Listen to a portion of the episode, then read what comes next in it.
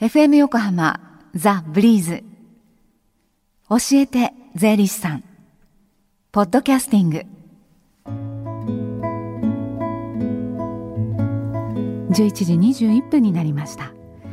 毎週火曜日のこの時間は私たちの生活から切っても切り離せない税金についてアドバイスをいただいています。スタジオには東京地方税理士会から海野博隆さんに来ていただいています。海野さんこんにちは。こんにちは。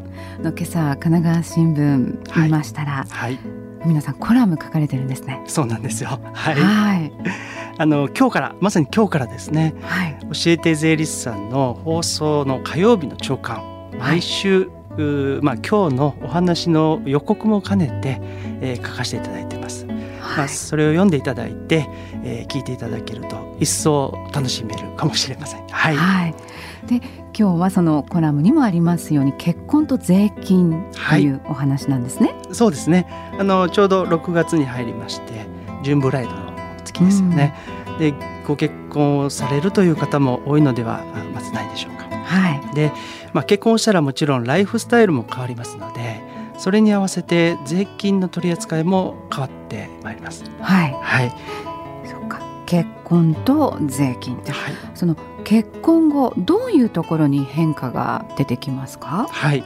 まず結婚をしてご夫婦どちらかがどちらかの扶養に入るという場合ですね、はい、まあ税金の世界では扶養に入るケース。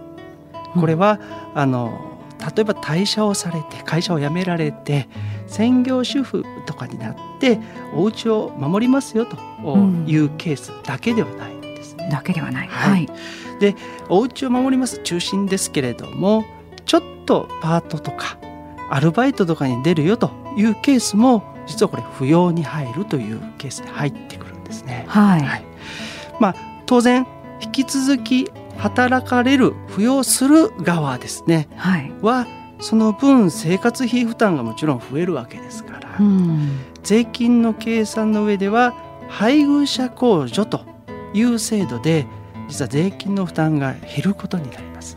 はい。で先ほどまあパートやアルバイトっていうお話も出たんですが、はい、そのパートでね例えばお給料たくさんもらったとしても、はい、配偶者控除は OK ですか？えこれがですねパートでたくさんお給料をもらっちゃったという場合は扶養に入っているとは言えなくなっちゃいますので。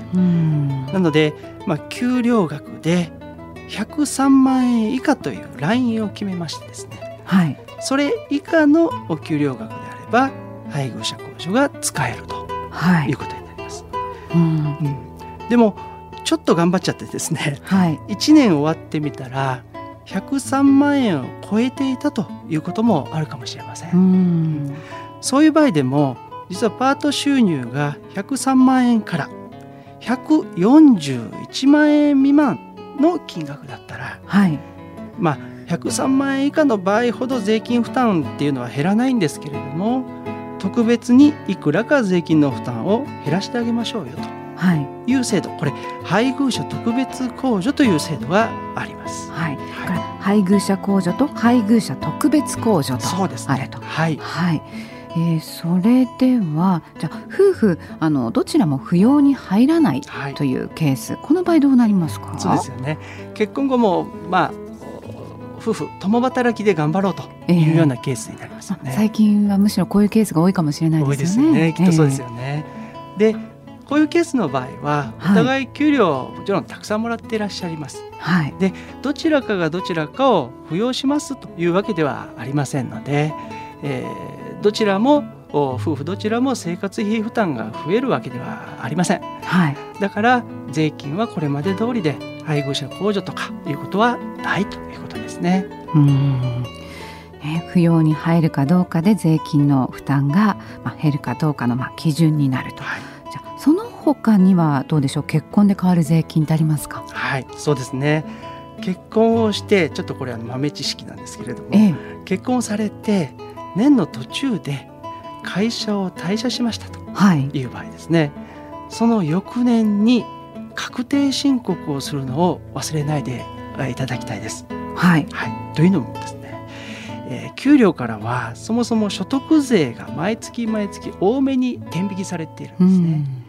で会社を辞めなかった場合には会社が年末にこれを生産して戻してくれる年末調整っていうんですけれども、はい、生産して戻してくれるんですが途中で辞めちゃうとそれをやってもらえないんですよね。うん。はい、だから自分で確定申告をして税金を還付してもらうということをお忘れなくしていただきたいですね。はい、えー、他には何かありますか？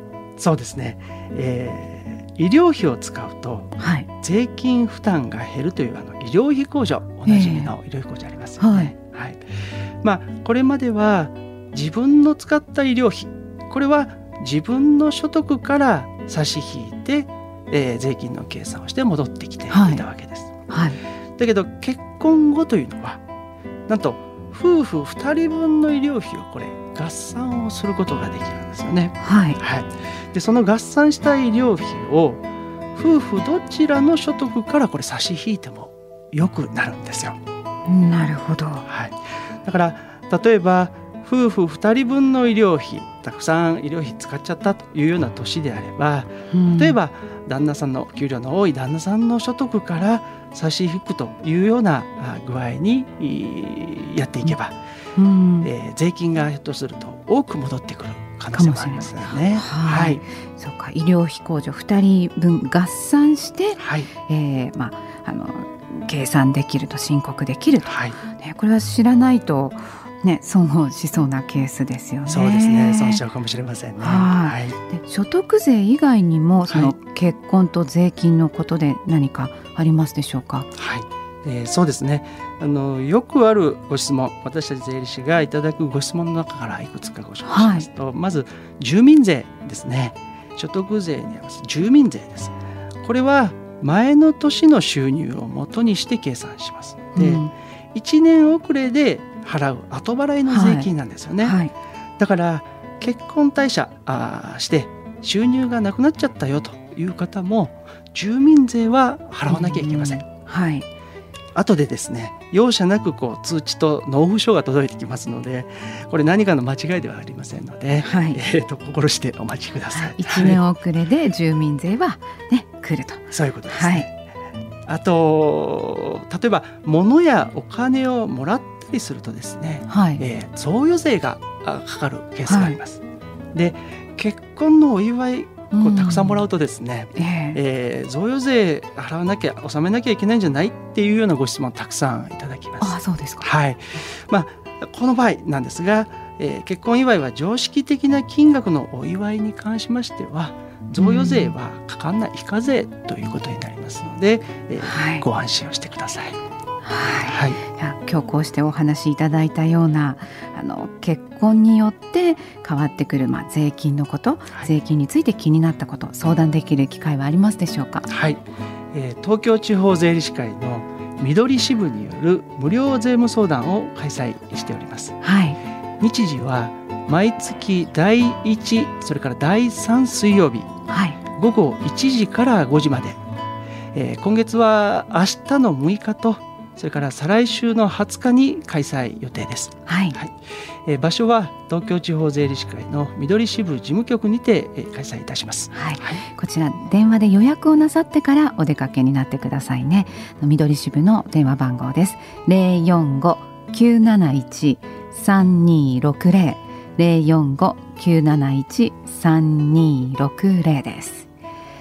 この教えて税理士さんポッドキャスティングでも聞くことができます。ブリーズのホームページまたは iTunes ストアから無料ダウンロードできますのでぜひポッドキャスティングでも聞いてみてくださいね。で、えー、東京地方税理士協同組合のホームページ教えて税理士さん出演者ブログでは海野さんの番組放送後の、まあえー、手記も読めるということですので、はい、そちらもぜひあのチェックしてくださいね。はい。この時間は税金に関して学ぶ教えて税理士さんでしたどうもありがとうございましたありがとうございました Deep inside your ears still lingers on the fading sound of footsteps so clear to hear whenever I find you with empty beer bottles in your hand. I see someone four years old staring back at me. Once you told me you don't know who you are, there are pieces of you lost somewhere along the way. You've been searching hopelessly in a wrong place. Cause they have always been with you the very start. So many years you haven't been yourself.